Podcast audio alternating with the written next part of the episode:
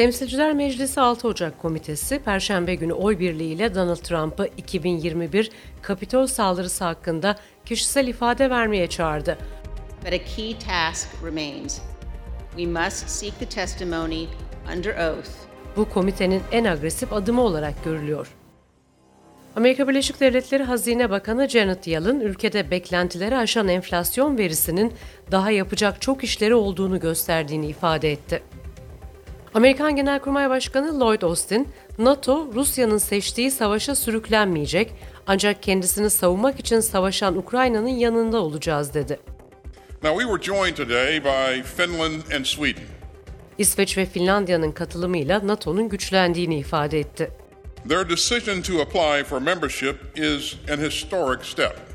Amerika Birleşik Devletleri 2023 Ulusal Savunma Yetkilendirme Yasa Tasarısı'nın Senato versiyonunda iki senatörün sunduğu ve Türkiye'ye F-16 satışını sınırlandırıcı koşullara bağlayan eklemeler kabul edilmedi. Washington raporuna hoş geldiniz. Bugün 14 Ekim Cuma. Ben Serra Karaçam. Haftanın özetleriyle karşınızdayız. Başkan Joe Biden, Riyad liderliğindeki OPEC artı ittifakının petrol üretimini kısmak için adım atmasından sonra Amerika'nın Suudi Arabistan'a karşı harekete geçeceğini söyledi.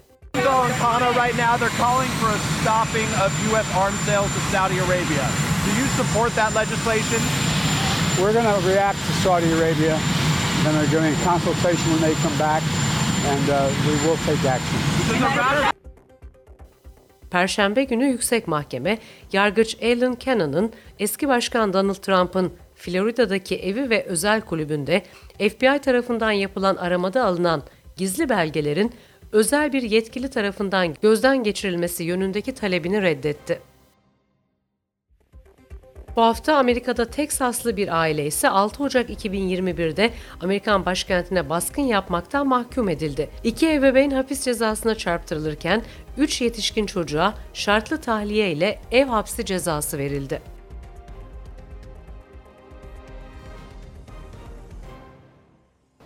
After spending months and months listening and hearing testimonies and looking at the, the murderer, his composure, I believe justice was not done. The wrong verdict was given out today.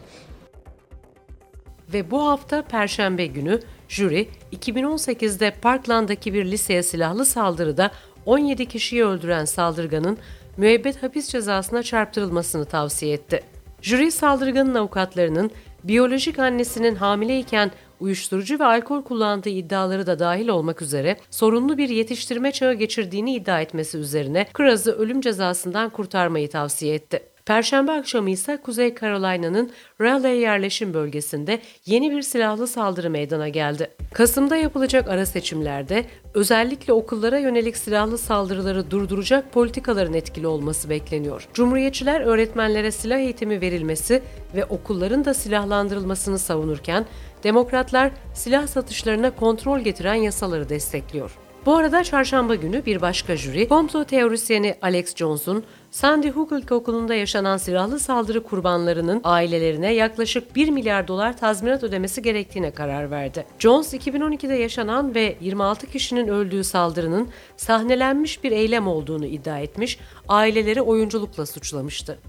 Amerika Birleşik Devletleri'nde New Jersey Senatörü Bob Menendez ve Maryland Senatörü Chris Van Hollen'ın sunduğu ve Türkiye'ye F-16 satışını sınırlandırıcı koşullara bağlayan eklemeler, Amerikan 2023 Ulusal Savunma Yetkilendirme Yasa Tasarısı'nın Senato versiyonunda kabul edilmedi.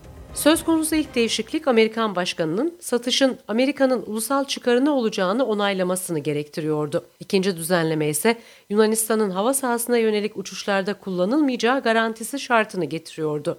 Türkiye koşulları kabul etmemekte direndi. Senatör Menendez bölgeyi izleyeceğine dair mesaj içeren bir tweet attı. Menendez'in 83 adet yeni model F-16 uçağı teslim alınma sürecindeki tavrı merakla bekleniyor.